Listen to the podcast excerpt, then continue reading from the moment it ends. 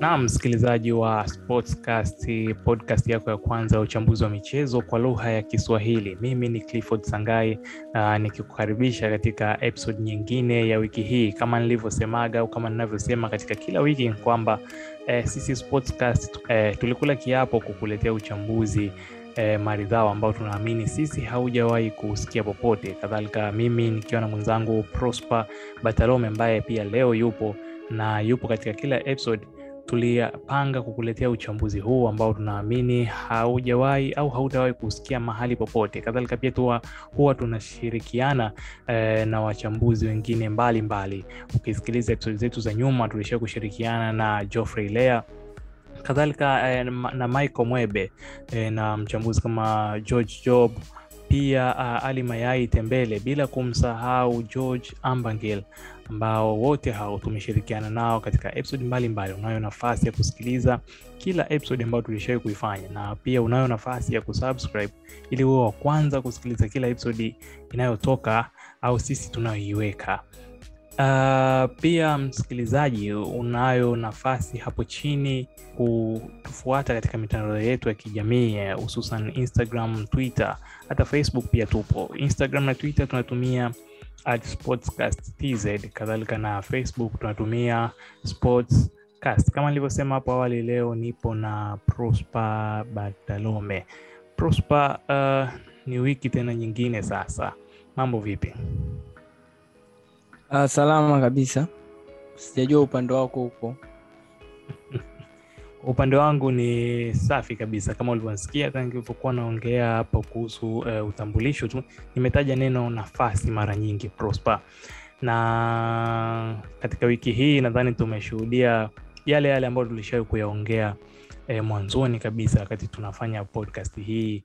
Tuliongelea kuhusu Arsenal kwamba haitengenezi nafasi hususan e, za kufunga. Kama nilivyosema hapo awali, nilitaja neno nafasi mara nyingi zaidi kuonyesha kwamba kama ni msisitizo tu wa hizi nafasi hususan katika hata e, kikosi cha Arsenal cha Mikel Arteta. Kwa mtazamo wako tu e, kwa ufunguzi, nasema ukikaa ukiangalia, kuna mabadiliko ya chochote katika kikosi hiki cha Mikel Arteta cha msimu huu na msimu uliopita?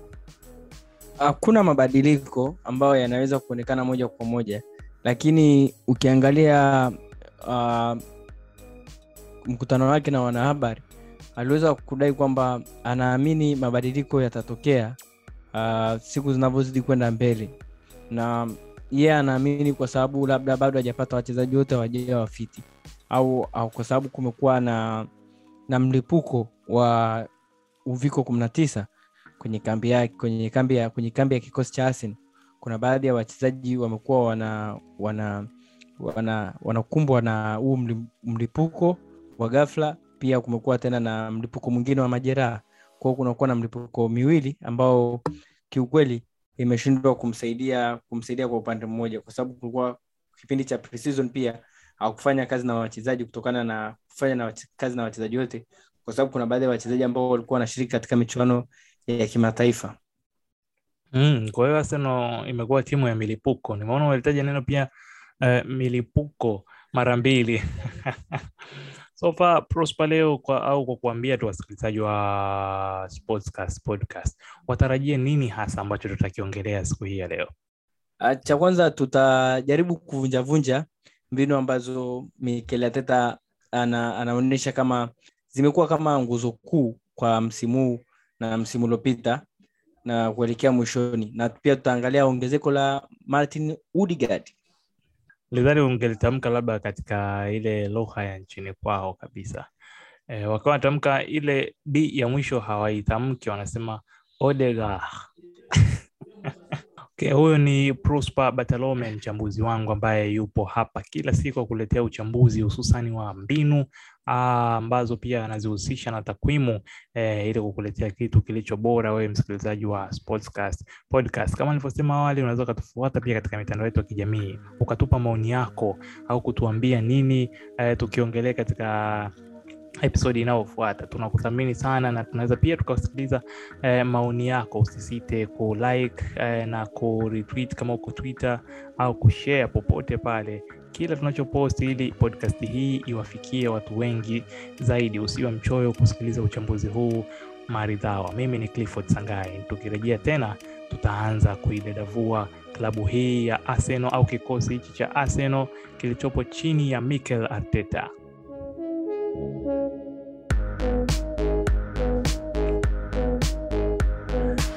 yeah, sasa tumerejea tena prosper. Nataka eh, kwa kuanza eh, nataka uniambie kuhusu mfumo wa, wa kushambulia eh, wa kikosi hiki cha arsenal chini ya arteta. Ukoje? Kwa kiasi kikubwa uh, ilikuwa ni baada ya msimu uliopita tulivyokuwa tunaongelea ile episodi kuhusiana na pure math pure maths ambapo wateta alikuwa anasema kuhusiana na masuala ya cross. Nafikiri baada ba, ba, ba, kwenda mbele tulijua tukaona kwamba ni pateni gani ambayo ya cross ambayo yeye anaisistizia. Hiyo anayosema ni pure maths. Mm. ambapo ilikuwa ni upande wa kerantini upande wa kushoto. Kwa hiyo kerantini alikuwa ame, kwenye kumalizia msimu uliopita na msimu huu mwanzoni kwenye mechi dhidi ya Brentford na mechi dhidi ya Chelsea kwa kiasi kikubwa upande wa Kirantini ndo ulionekana upande hatari zaidi kwa wapinzani. Na unaangalia kwamba staili inavyokuwa ni kwamba wakati timu ikiwa na, una umiliki wa mpira unaona kwamba kunakuwa na walinzi wawili ambao wanabaki. Alafu Granit Xhaka anasogea eneo la pembeni ambalo anasogea eneo la pembeni ambalo tini anapewa uhuru wa kusogea mbele. Wakati wa pale eneo ambaye anabaki kama kiungo wa kati anabaki lukonga ambaye ni usajili wake ni usajili mpya. Na alionyesha baadhi ya vitu ambavyo kwa baadhi ya michezo ambayo ameweza kucheza hata pre-season aliweza kuonyesha utofauti kidogo na wachezaji wengi. Anabadilisha uwanja kwa kwa furaha pasi zake zinaonekana kwamba zinafika.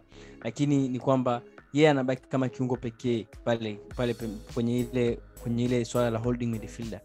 Na Granit Xhaka anasogea upande wa kushoto ambapo anampa uhuru Kenantini kufanya mashambulizi na hii kitu nimeona kama wachambuzi wengi au wataalamu wengi wa mbinu wanazungumzia kwamba ni kama mbinu imeanza kipindi hiki tini amepewa uhuru mkubwa wa kusogea mbele na kurudisha nyuma kidogo kabla ya corona mm. kabla ya lockdown ni kwamba arsenal walikuwa wanatumia mfumo huu kwamba tena aliyekuwa anapewa huu uhuru kipindi ambapo arsenal walikuwa wamekumbwa na majeraha mengi kwenye ule upande bukayo saka akawa anaanza kama mlinzi wa pembeni. Nakumbuka kuna mechi kama manchester united alitumika kwenye ile kuna mechi nyingi. Watu wakawa wanasema na huu mwili bana na huu mwili wake kweli? Anacheza beki wa pembeni tunategemea nini? Kwa wao alivyokuwa anacheza ule upande Granit Xhaka alikuwa naye anasugea ule upande anatoa option, anatoa ru, ruhusa ya timu ya ruhusa ya yeye kupokea mipira na kwa eneo la ulinzi kucheza kama walinzi watatu ama kusogea eneo la pembeni kidogo ambapo kulikuwa na kiungo mwingine nimemsahau sijui alikuwa nani. Alikuwa anakaa pale holding midfielder wakati mwenzetu Bukayo Saka akiwa anashambulia. Nakumbuka hasa kwenye mechi ya Manchester United Shaka alikuwa anafanya hivi. Kaja tena kwenye mechi ya Newcastle kabla ya mechi ya Manchester United zikaja mechi nyingi akawa anafanya vile. Baadaye Arsenal wakampata Pablo Mari ambaye ni mzuri sana ni beki mzuri mwenye mguu wa kushoto ambaye ni comfortable kwenye kupiga pasi maeneo ya kule ambao ambapo nafikiri kitendo cha Teta kuama kuama kuama Manchester City kwa Arsenal pia aliama na baadhi ya mafaili labda ambayo yanasisitiza kuhusu mabeki wa wanaotumia mguu wa kushoto Mm. prosper labda na pia ukiangalia Mm. kwa na nimesahau labda kidogo ukiangalia hata takwimu za msimu huu mm. kwenye ni, yani Crantini ni kati ya mchezaji ambaye anaongoza kwa kwa kitu tunaweza kusema shot creating action. Yani kwa kwa vitu ambavyo vinafanywa kwenye mpira ambavyo vinasababisha mashuti vinasababisha timu kufanya mashuti. Kwa mfano vitu kama pasi hizo hapo inaweza ikajumlisha cross dribble mipira yaliyo dribble ama faulu ambazo anazipata. Na ni mchezaji pekee anayeongoza kwenye list ya Arsenal. Kwamba anaonekana kwa takriban hizi mechi chache yeye ndo amekuwa ana mchezaji hatari kwa upande wa Arsenal na pia ana majeraha sijajua atakosekana atakuwa nje kwa kipindi gani pia ukiangalia hata miguso mchezaji mwenye miguso mingi kwa, kwa, kwenye eneo la mpinzani ni Kieran Pia ukiangalia mchezaji ambaye amepiga cross, Arsenal wanaongozwa kwa kupiga, ni kati ya timu nne ambazo zinaongozwa kwa kupiga cross msimu huu, pure math. Na ukija tena mchezaji ambaye anaongozwa kwa kupiga cross tunamjua ni nani? Kieran Lakini akiwa anacheza timu ya taifa ya Scotland ni kudokoze, anacheza kama mlinzi wa kati.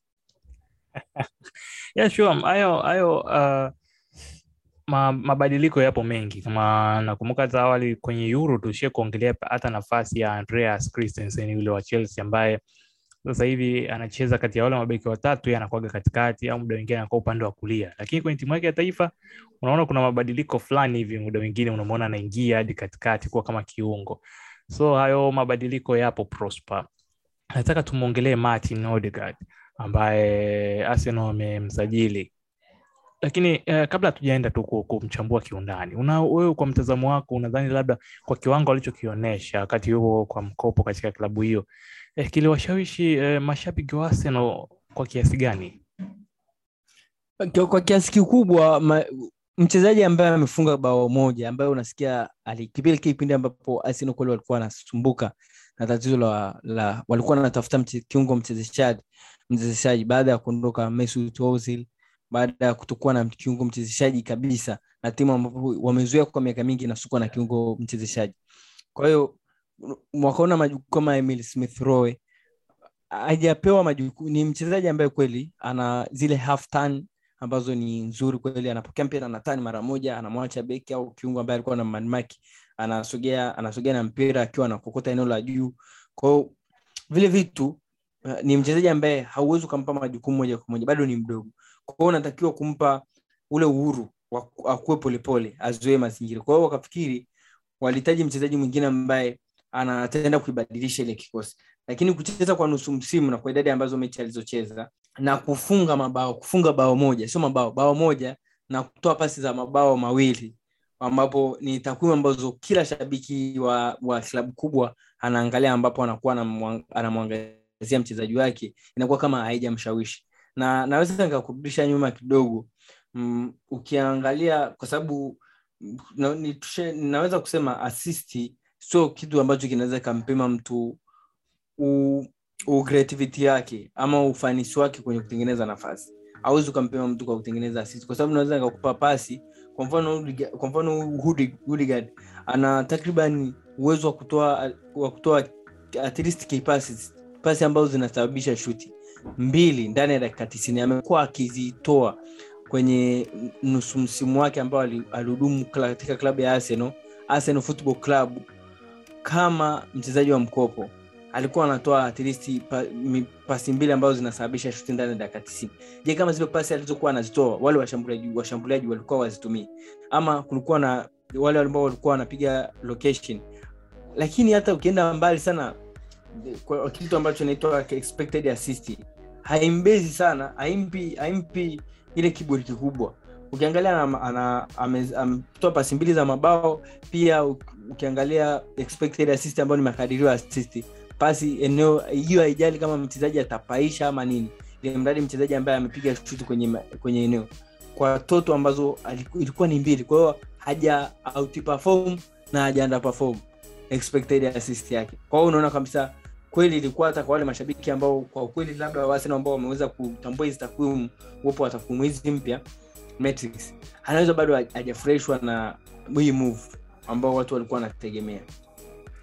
Lakini uh, Prosper mchango wake ukikaa ukija ukiuangalia anaweza akaongeza kitu kweli katika eh, katika kutafuta ule ubunifu. Nakumbuka hata katika episode iliyopita ulisema kwamba kitu ambacho kilikuwa kikimsababishia Arteta kubadili mifumo mbalimbali mbali, kama tutakavyoongea hapo baadaye ni kutafuta ule ubunifu.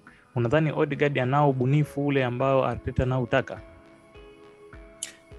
Ndiyo, kwa kiasi kikubwa ubunifu anao, na huo ubunifu alionao ni ubunifu ambao, kwa mfano, ukiangalia upande wa kushoto ni upande ambao ume, kwa Arsenal umekuwa unaelemewa zaidi kwa mashambulizi. Kwa hiyo mimi na timu yangu bora au unaenda na wewe unacheza na timu kwa mfano kama Burnley ama timu mfano kama timu ambazo ni relegation scraps, yani zipo kwa ajili ya kupambania. Msimu unaokuja wa 2022 wao wakiupata kwa ligi kuu uingereza wao ni kwamba tayari kama wameshinda ligi. Kwa wao wao hawapo kwa ajili ya kung'ang'ania ubingwa ama kung'ang'ania top 10 ama kuangalia ku break through ile top 60 o- o- ile old top 6 wao wanaenda kwenye kila mchezo wanaamini twende tukashinde. Ni kama maneno ya Sindek anasema kwamba wachezaji wangu nawambia twende kwenye kila mechi tushinde. Kwa hiyo kukutana na timu kama hizo zinaweza zika ubezi ule upande mmoja. Zikakisha ule upande mmoja una unafanyiwa ama unashughulikiwa zaidi kwenye eneo la kiulinzi ukilinganisha na upande ambao ni wa kulia ambao unakuwa hauna mashambulizi ambao una mashambulizi dhaifu. Ukiangalia pia hata ukiangalia location yake huwa anapenda kuja kulia lakini sio kwa sio kwa ule ubora ambao tunaamini ana- anasababisha. Lakini ukiangalia kuna baadhi ya mechi ambazo anacheza alikuwa anacheza Smith pia alikuwa anatumika alikuwa ni mchezaji mzuri ukimwangalia akiwa anatumika upande ni mchezaji ambaye anapenda sana naye kukaa upande wa kulia. Kwao unaona kama ataleta ile sawia usawia ama kwa kiingereza tunasema balance. Sawa. Kwa kwa kuleta ile balance ba- kwenye kikosi anaweza akaleta. Na sio mchezaji yule ambaye anaweza akatoa pasi. Amna yule ni yule mchezaji ambaye anaweza akatoa short ending equivalent shot. Yani anatoa pasi ambayo pasi pasi assist. Anatoa pasi ambayo inasababisha assist kwa wachezaji wengine nafikiri ni mchezaji mzuri kwenye kwa ajili ya kwa ajili ya, ya umiliki wa mpira na kwa ajili ya kujaribu kuvunjavunja ukuta wa timu pinzani. Mfano mechi nzuri ambayo Odegaard alicheza lakini mafanikio yake hayaonekani ni mechi dhidi ya West Ham. Alikuwa na mechi nzuri dhidi ya Spurs ndio aliweza kufunga goli. Lakini mechi nzuri aliyoperform vizuri ilikuwa ni mechi dhidi ya ya West Ham ambapo alikuwa anasaidia sana kwenye namna ku- ya kuvunja ukuta wa West Ham namna ya ku namna ya kuchukua mpira ku, ku, ku, kusogeza kukuta mpira na mikimbio yake pia ni mchezaji ambaye kwa ukweli Arsenal anaweza akawasaidia Arsenal kwa kiasi kikubwa hususani kwenye eneo la kulia ambapo ni eneo ambalo ni dhaifu sana. Hasa ukiangalia hata kwa kuanzia kwenye idara ya, ma, ya mabeki beki wa pembeni idara ya winga ambapo Pepe amekuwa anatumika kule amekuwa atoe yale ambayo walikuwa wanategemea Prosper, tumeona pia Mikel Arteta akitumia mfumo wa 343 katika kipindi fulani. Nataka uniambie mfumo huu kwa kikosi alichonacho sasa, huoni kwamba ni mfumo sahihi unaoendana na kikosi chake kwa wakati huu? napenda nikurudishe nyuma kidogo Mm. uh, msimu wa elfu mbili na kumna, kipindi Arteta amechukua Arsenal Mm. wakapigwa na Olympiacos uh, tukaenda kwenye lockdown tukatoka kwenye lockdown mechi ya kwanza Brighton nafikiri kama mechi ya kwanza dhidi ya Manchester City ikaja mechi ya Brighton benaledo akapewa red card. Baada ya ugomvi na Neil nafikiri Gundozi aligombana na kwenye ile mechi. Nakumbuka kwenye mechi ya Southampton ilikuwa inacheza katikati ya wiki. Nilikuwa nimetoka kidogo kwenye nafikiri kwenye masomo yangu. Nikaangalia ile mechi kwa mfumo ulivyokuwa umeandikwa kwenye makaratasi na nini i, ikawa ni kama mabeki mi niamini mabeki wanne lakini kulikuwa na saka kwenye kikosi lakini kulikuwa pia na mustafa pamoja na belerin lakini mechi ilivyo na holding mechi ilivyozidi kwenda mbele nikaona kama kuna variation ya back three. Nikasema labda ni asymmetric yani kwamba ni mfumo ule ambao haupo unabadilika badilika yani upo kwenye ile mechi. Lakini ilivyozidi kwenda kuangalia mbele nikakuta kwamba ni mfumo ni mfumo ambao ameutumia. Kwenye mechi iliyofuata akatumia alipata ushindi wa mabao mawili kutokana na ule mfumo uliwafanya watu wakawa karibu waka press wakawakaba waka eneo la juu Southampton wakamforce makasi akasababisha Niketi akafunga goli la kwanza kutokana na uzembe wa, wa, wa, wa namna ambavyo walikabwa ikaja kwenye mechi ya pili wakacheza na mabaki na baki three. mpaka ule msimu unaisha ni mechi moja tu um, ni mechi moja aliweza kwenda kwenye back four ambayo ilikuwa ni mechi ya mwisho ya ligi. Aliweza kuwafunga Watford nafikiri tatu mbili. Uh, ilikuwa ni mechi ya Watford. Alafu mechi ya FA final akaenda tena na back three dhidi ya Chelsea ya Lampard. Na Lampard akatumia back three akatangulia goli la kwanza. Lakini kipindi kilicho ki, kwa- kipindi hicho tini akachezeshwa beki wa beki wa pembeni. Beki wa kati kwa pembeni. Right, sen, re- uh, left center back. Kilichokuwa kizuri ilikuwa ni Maitland Niles. Alivyokuwa anamdragi anamdragi Chris James. Yani alivyokuwa anammachi Chris James. Me Auba Lacazette nafikiri na Pepe walivyokuwa wana kama kama sio Lacazette sikumbuki nani alikuwa naye anacheza pale. Waka namna walivyowasumbua wachezaji wa, wa wale ile bakteria ya Chelsea, Chelsea. wakawa wana wakawa wana- wanamtarget sana upande wa zipilikweta na mipira mikubwa. David Luiz alikuwa anaipiga sana kule. Tukaenda kwenye msimu ambao, ambao ni msimu uliopita wa elfu mbili na ishirini na ishiri na moja ambao mechi zote ambazo zilikuwa zinafanyika behind closed door. Kwa hiyo lakini bila mashabiki na maisha lakini mechi zote zilivyokuwa zinafanyika kuna baadhi ya mechi alikuwa anatumia back three. Kuna mechi nyingine akawa ah, bado anaonyesha ile ule ham ya kurejea kwenye kwenye mfumo wa wa, wa 4-2-3-1 ikaja kwenye mechi dhidi ya chelsea ya thomas Tuchel. Akaenda na back, akaenda na back three. Akamatch tena. Kwa hiyo ikawa ni kama anapoenda na back three inaleta matokeo sawia. Lakini anapobadilisha kwenda na 4-2-3-1 inaonekana kama ule mfumo haumfai na baada ya juzi kwenye mechi akaulizwa akasema nilitafakari yo- nilitafakari zote nilitafakari mechi zote huu mfumo lakini nikaona best option na vitu ambavyo nilivyokuwa nao na watu ambao nilivyokuwa nao kwenye dispose, kwenye kwa sasa ilibidi niende na back four. Lakini na imani ni kati ya option ambao kwa Arsenal imekuwa inacheza vizuri inapokuwa kwenye back three. Kwa kipindi kikubwa na kwa kipindi ambapo walikuwa wana wachezaji ambao hata sio sasa hivi ambao tena hata sasa hivi wameongezewa ambapo wanaweza wakamtumia Mendy Smith Rowe na Odegaard upande mwingine pembeni yao akawa akawa Auba. Kwa ni upande ambao nafikiri anabidi aufikirie sana, lakini pia kwa sababu sioni kama wana mawinga wazuri ambao labda alikuwa anawategemea. Kwa mfano William William hayupo, ukiangalia Auba ndo anategemewa sana kucheza upande wa kulia wa, wa kama winga huku la Lacazette kama mshambuliaji wa kati Auba upande mwingine. Kwa hiyo nani Pepe upande mwingine. kwao nafikiri ni mfumo ambao unaweza una wa position, wapinzani na unamsaidia kwenye namna ambavyo wa kujilinda na kwa staili ambao wachezaji wake walivyo kuliko ku, na italeta ubalance, italeta usawia mzuri, kwa sababu tegemea kwamba Kirantini ni mchezaji kwa kipindi kikubwa atakuwa nje kwa sababu ya majeraha. Uh, mageuzi yake ni Tavares, kwa hiyo sidhani kama wana similarities, lakini labda tuwape muda kwenda mbele, tutajua labda staili ambayo Arteta ataifikiria zaidi.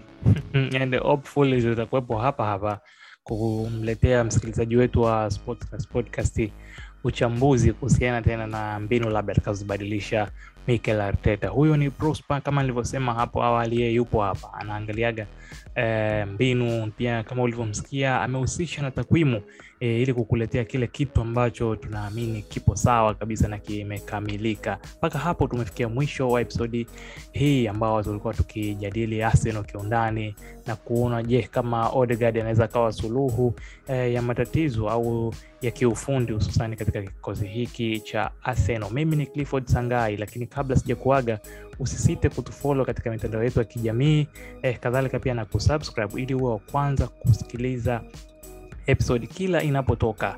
Tukutane tena juma lijalo. Kwa heri.